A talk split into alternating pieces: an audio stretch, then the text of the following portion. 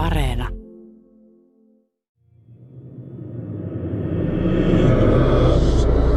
Ihminen elää yksipuolisesti. Jos elää ainoastaan vain työn, ihmissuhteiden ja muiden arjen rakenteiden varassa, ole koskaan kokematta tuota mihinkään liittymätöntä selkeyttä ja vapautta. Paljon puhutaan myös etsimisestä, etsijyydestä. Sillä on iso merkitys. Kristinuskoon usein ikään kuin synnytään tai kastetaan lapsena, mutta tässä on, on niin, että ei oteta sitä annettuna jotain yhtä uskonnollisuuden tai henkisyyden muotoa, vaan, vaan ollaan avoimia erilaisille asioille ja, ja tutustutaan erilaisiin tapoihin uskoa ja, ja harjoittaa henkisyyttä. Etsitään niin kuin totuutta ja viisautta monenlaisista lähteistä.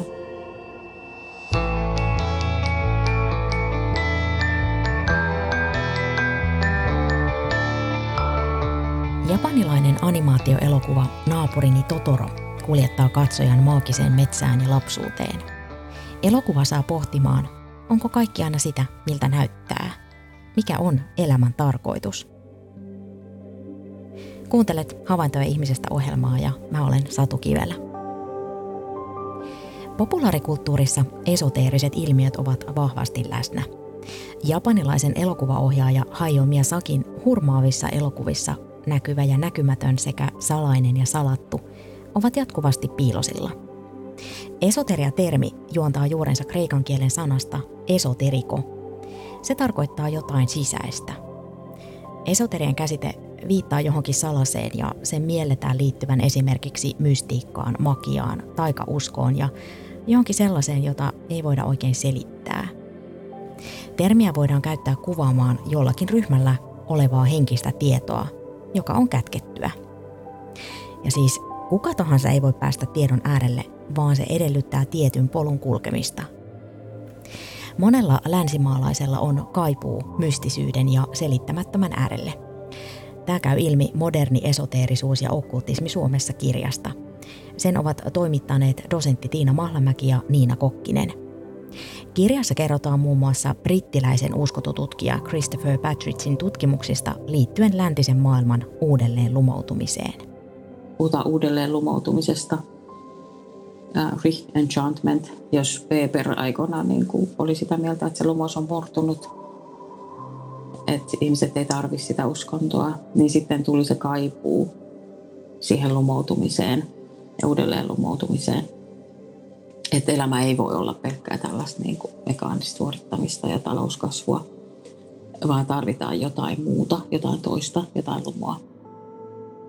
Näin kertoi dosentti Tiina Mahlamäki. Brittiläisen uskontotutkija Patricksin mukaan länsimaat ovat siirtyneet kristillisestä perinteestä kohti jotain sellaista, joka on luonteeltaan okkultti, eli salainen. Kyse on siis esoteerisuuteen liitetyistä uskomuksista ja tavoista – joita on saatettu piilotella tai niihin on suhtauduttu kielteisesti. Nimimerkki Sini hakee henkisyydestä hyvää energiaa. Henkisyys on minulle tasapainoa. Se on mielen ja ruumiin yhteispeliä rauhan saavuttamiseksi. Sitä saa kaikesta itseä kiinnostavasta toiminnasta, mistä tulee hyvä mieli, positiivinen olo ja energia. Minulle se on kehon liikettä, kuten venyttelyä, joogaa, yhteyttä lihaksiin ja niveliin, luonnosta nauttimista ja koirani kanssa henkisen yhteyden ylläpitoa. Tarotkortteja luen psykologisessa mielessä paljastamaan alitajunnastani vastauksia kysymyksiin, mitä pohdin elämässäni. Hyvän kirjan lukeminen, hyvän elokuvan tai sarjan katsominen tai vaikka piirtäminen voi joskus olla henkistä. Suhtaudun henkisyyden kaupallisuuteen neutraalisti. Aina on ihmisiä, jotka tahtovat päästä apajille, kun on mammonaa tarjolla. Minä kuitenkin itse päätän, mihin rahani laitan. Joillekin henkisyys on kokonaisvaltaista hyvinvointia. Toiselle se on lumoutumista luonnon äärellä. Kolmannelle elämän suurten kysymysten pohtimista, vaikkapa musiikin, kirjallisuuden tai elokuvien kautta. Henkisyyteen liittyvä etsijyys voi kanavoitua monin eri tavoin. Esimerkiksi just populaarikulttuurin kautta.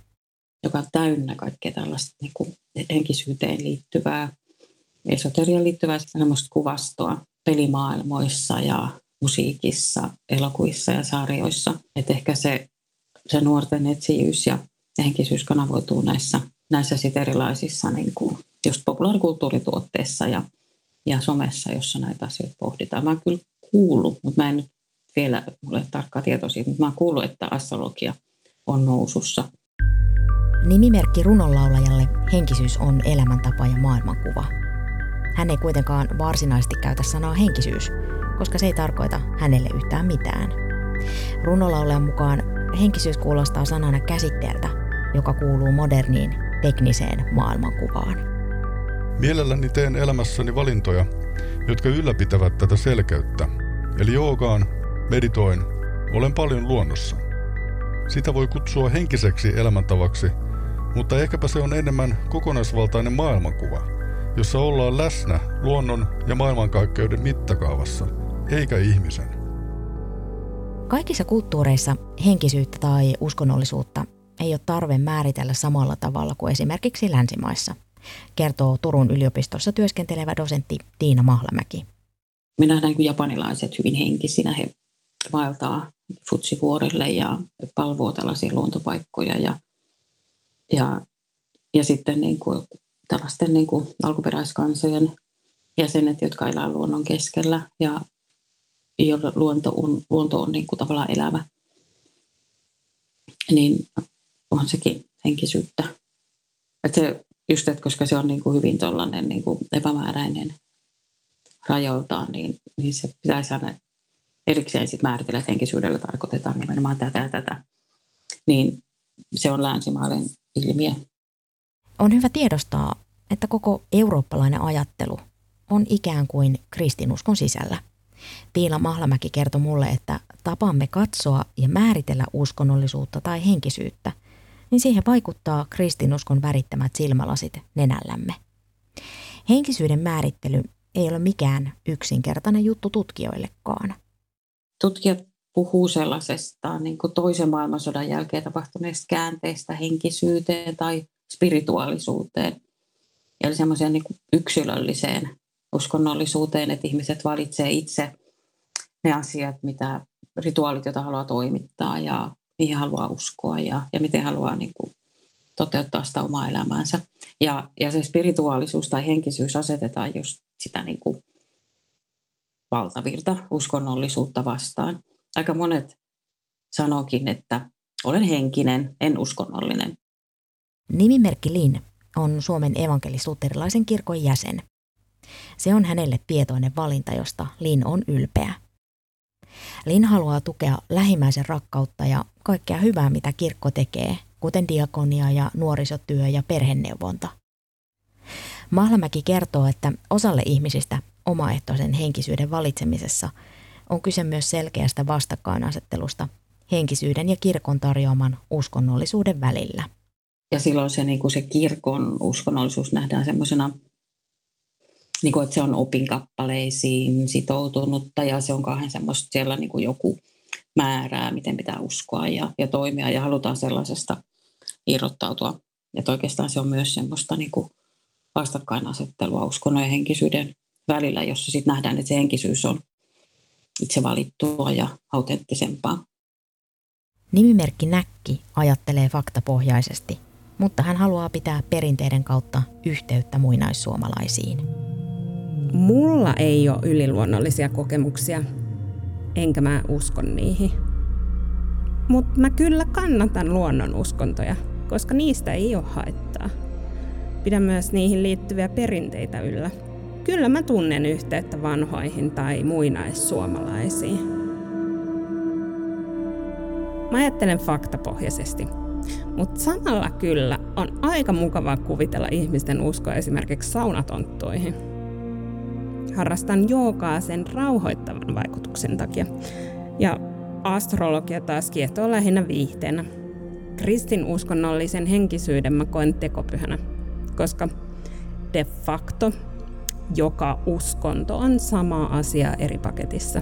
Uskontojen ja uskomuksien taustalla on elämän suuremman merkityksen hakeminen. Niin, miksi meillä on tarve pohtia elämämme merkitystä.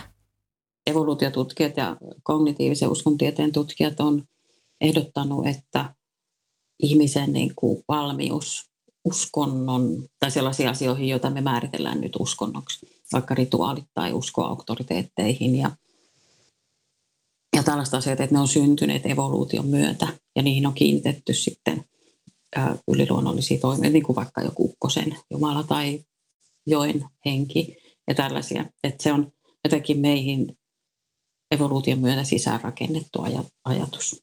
Ja sen takia kaikilla yhteisöillä kai on jollakin tavalla äh, sellaisia niin kuin vaikka rituaaleja, millä merkitään elämän käännekohtia tai syntymää, kuolemaa, aikuistumista ja, ja ylläpidetään sitä yhteisöllisyyttä. Ja, ja sitten on jonkunlainen ajatus jostain niin kuin yliluonnollista olennoista, jotka, jotka vaikuttavat, jotka voi olla esiisiä tai taivaan jumalia tai puiden, jokien, huorien henkiä, mitä siinä ympärillä onkin. Et se, se on niin kuin me, meihin niin kuin rakennettu. Sosiaalitieteissä modernisaation vaikutuksena on nähty yhteiskunnan eriytyminen ja vahva yksilöllistyminen. Siihen liittyy myös rationalisoituminen eli järkeistäminen, asioiden suunnittelu ja mittaaminen. Saksalainen sosiologi Max Weber analysoi rationalismin ulottumista kaikille elämän osa-alueille, niin työhön, tieteeseen, taiteeseen ja byrokratiaan. Puhutaan sellaista kahden kulttuurin kuilusta, että jos on se semmoinen niin kuin rationaalinen, luonnontieteellinen maailmankuva, naturalistinen maailmankuva, niin siihen ei mahdu, mahdu sitten tällaista lumoa, mistä puhutaan. Ja, ja pitkään ajateltiin 1900-luvulla, että yhteiskunnat maallistuvat. Modernisaatio ja teknistyminen ja kaikki tämä aiheuttaa sen, lääketieteen kehitys ja kaikki aiheuttaa sen, että uskonnolla ei ole enää tilaa eikä sijaa maailmassa, länsimaisessa kehittyvässä maailmassa, vaan että se katoaa automaattisesti. Että sit se on hyödytön, että sitä ei enää tarvitse, koska lääketiede on vastannut kysymyksiä ja teknologia on vastannut sellaisia kysymyksiä, että se uskonnon alue jää, jää kauhean kapeaksi. Et nähtiin hyvin, niin kuin, että maailma rationalisoituu ja uskonnot katoaa. Näin on ennusteltu pitkään. Mutta sitten kävikin ilmi, että okei, ei näin nyt tapahtunutkaan. Toisaalta maailmanpolitiikka astui uskonnot hirveän vahvasti. 70-luvulla vaikka Persian vallankumous tai Salman Rushdin fatva ja Jugoslavian hajaamissodat. Sitten yhtäkkiä uskonnot oli, oli niin kuin kahden vahvasti keskusta. Niiden avulla perusteltiin monenlaisia asioita. Ja ne oli maailmanpoliittisesti kauhean tärkeitä. Huomattiin, että okei, ei, nämä, ei nämä ole nyt minnekään kadonneet. Välkehtiviä valoja, liikenteen melua ja rivakasti liikkuvia ihmismassoja. Kadun kulmassa katusoittaja, joka saa lantin maassa olevaan lakkiinsa silloin tällöin. Arki ja elämä kaupungissa edellyttävät ihmiseltä suojautumista turhilta ärsykkeiltä.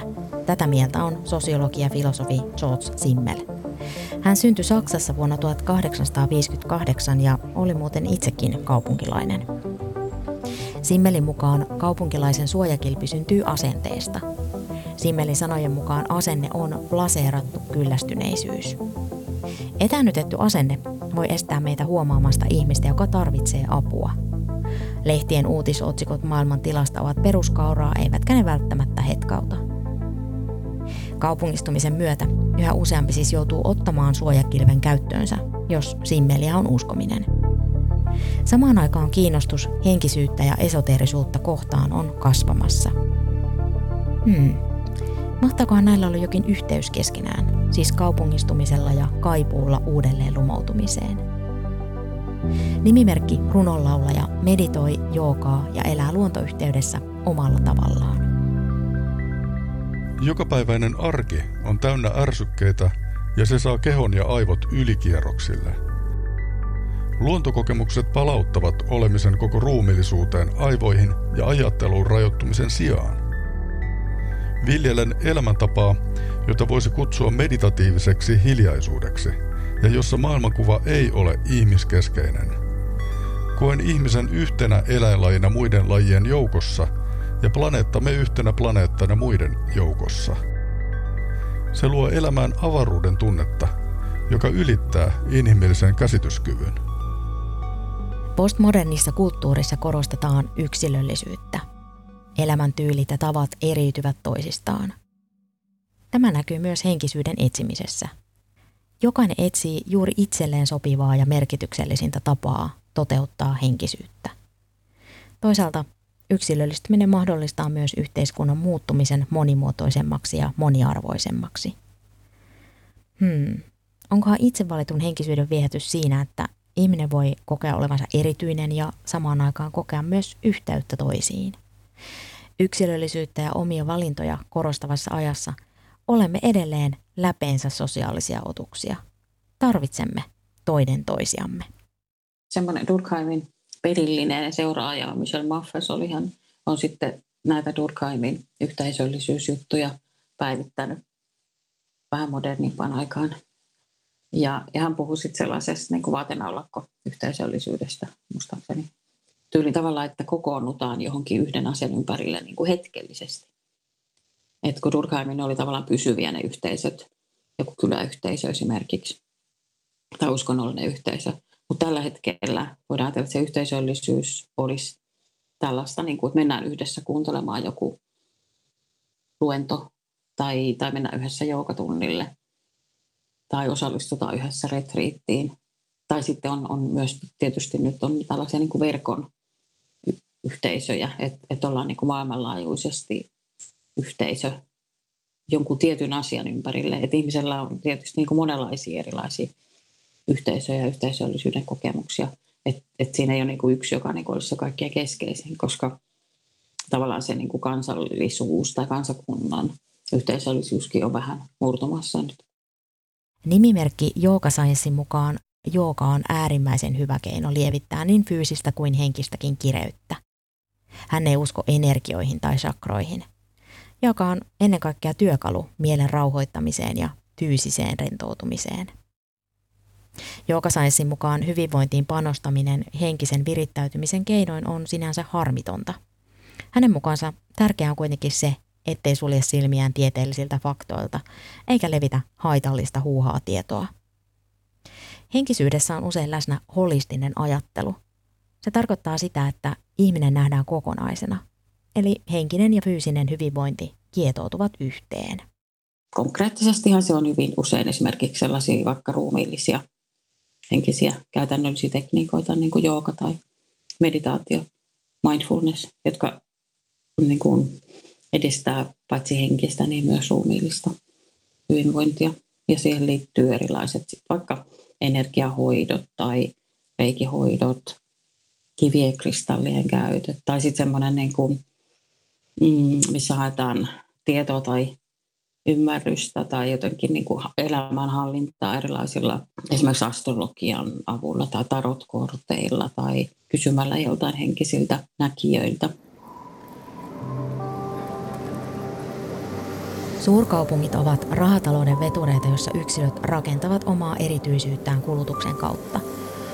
Erityisesti isossa kaupungissa asuvan on mahdotonta kohdata ihan jokaista ihmistä kokonaisvaltaisesti – vuorovaikutustilanteet keskittyy vaihtoon. Rahalla ostetaan kuppi höyryävää kahvia tai bussilippu. Moderni elämä saa aikaa ihmisen, jolla on erilaisia kapeita rooleja. Olemme milloin asiakkaita ja milloin myyjiä tai bussikuskeja. Onko ihminen kokonainen kaikkien rooliensa takana? Tätä kyseli se saksalainen Heppu Simmel aikoinaan. Henkisyydestä kiinnostuneelle on myös tarjolla erilaisia tuotteita, kuten kristallikiviä tai ritriittejä – Nimimerkki Yksi maan kirjoittaa, että henkisyyden kaupallistuminen on merkki ihmisten tarpeesta henkisyydelle. Kaupallisen henkisyyden parissa puuhaillaan muun muassa terveyden, yhteisön, luovuuden, tunteiden, henkien, merkityksen, voiman, rakkauden, levon, seksuaalisuuden ja viisauden parissa. Nimimerkki Yksi maan kertoo olevansa kokenut Intian matkaaja – ja suhtautuu terveellä varovaisuudella kaikkeen, missä raha alkaa liikkua. Varsinkin jos toimintaa uhkaa elitistisyys tai huijaus. Nykypäivänä nämä henkisyyden muodot on kaupallistuneita. Että tämähän on osa myös nykypäivän markkinataloutta.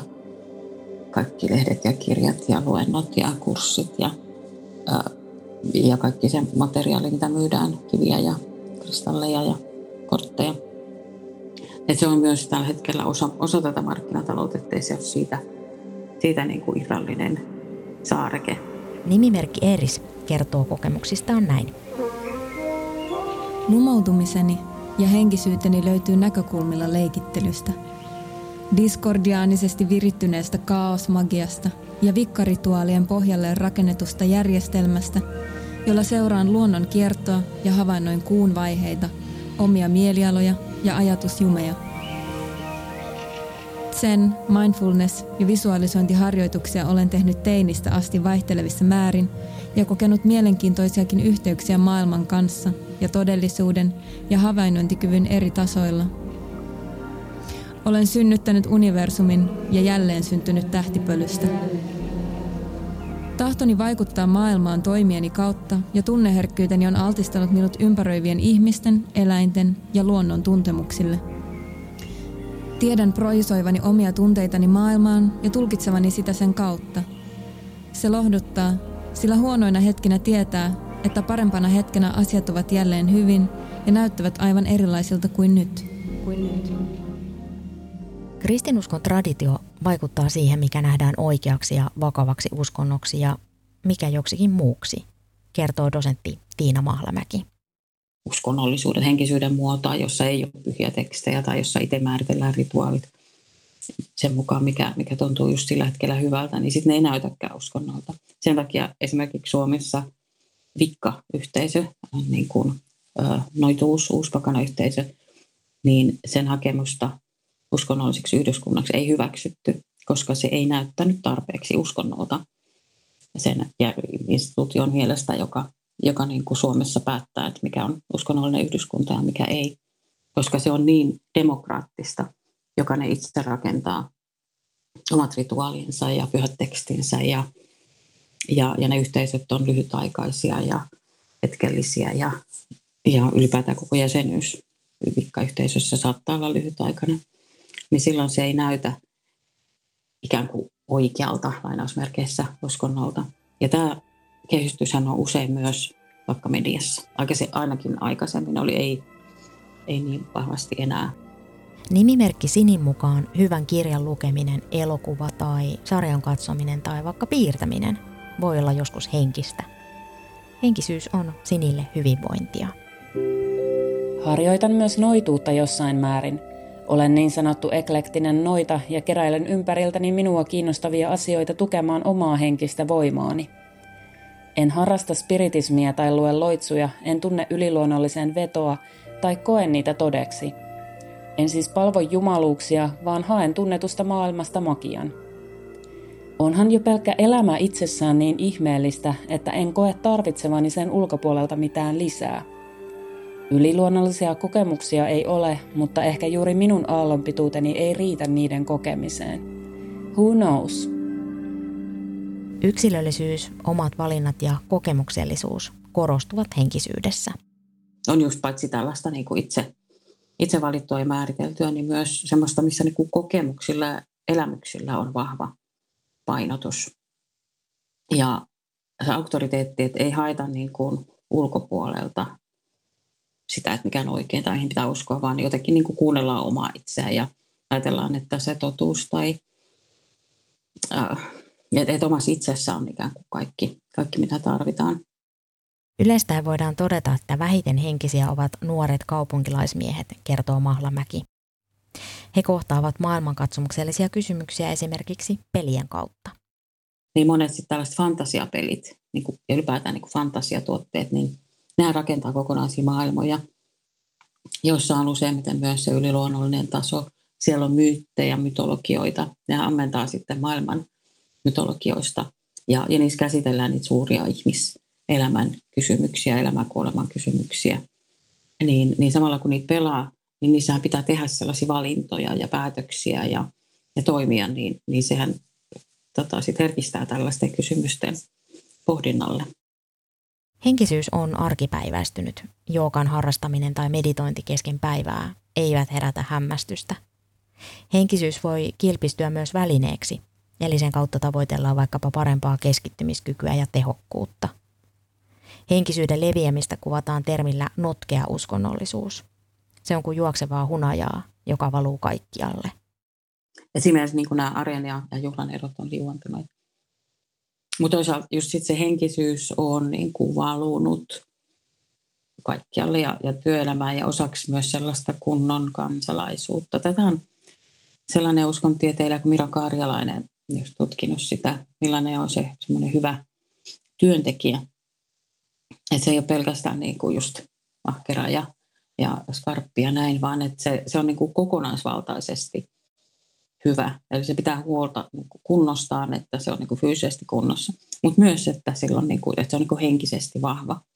Eli sen takia työnantajathan kustantaa just vaikka tällaisia mindfulness-kursseja, jotta työntekijät pystyy sillä mindfulness-tekniikoilla niin kuin hallitsemaan omaa stressiään, jolloin heistä tulee parempia työntekijöitä.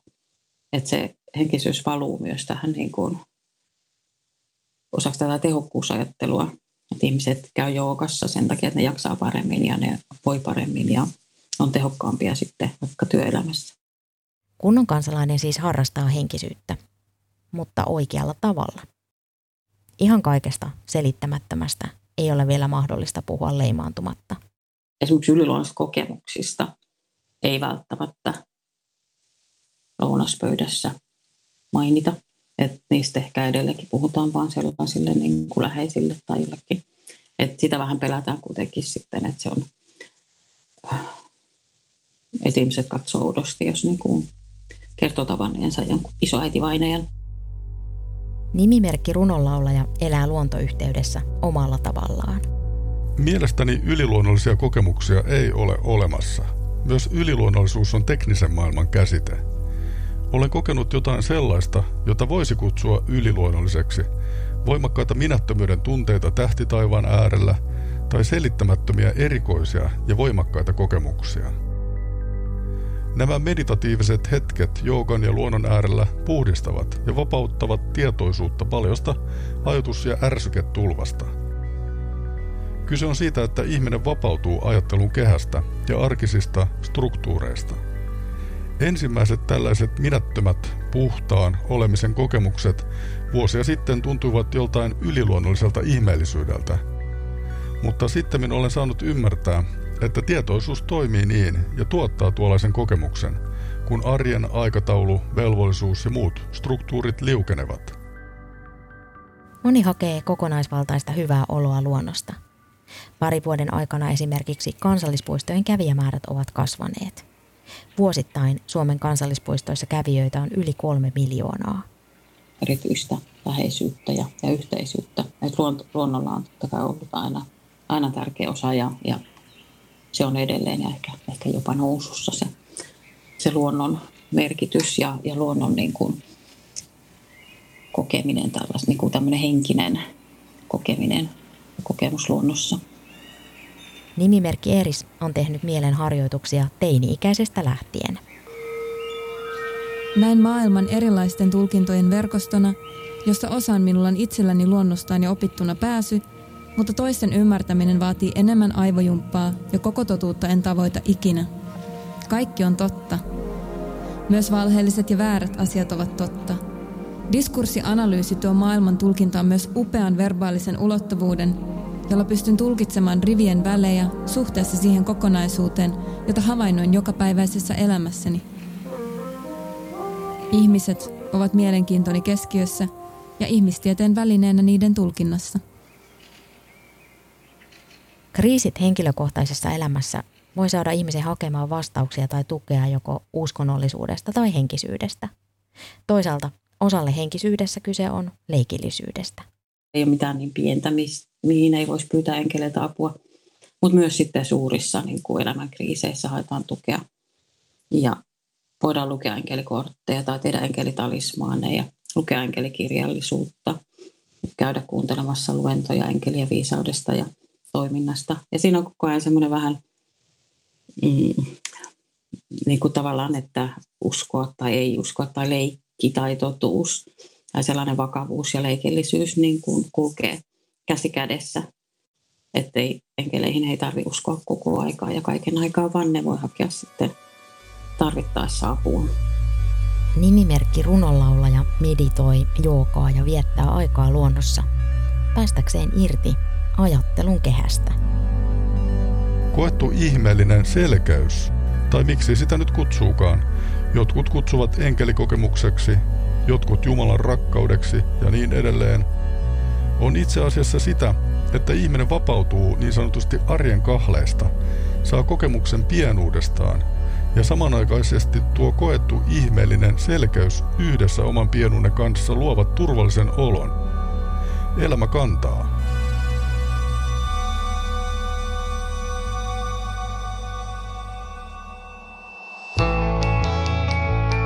Kiitos, että kuuntelit. Mä olen Satu Kivelä. Mitä ajatuksia ohjelma herätti? Lähetä palautetta havaintoja.ihmisestä at yle.fi.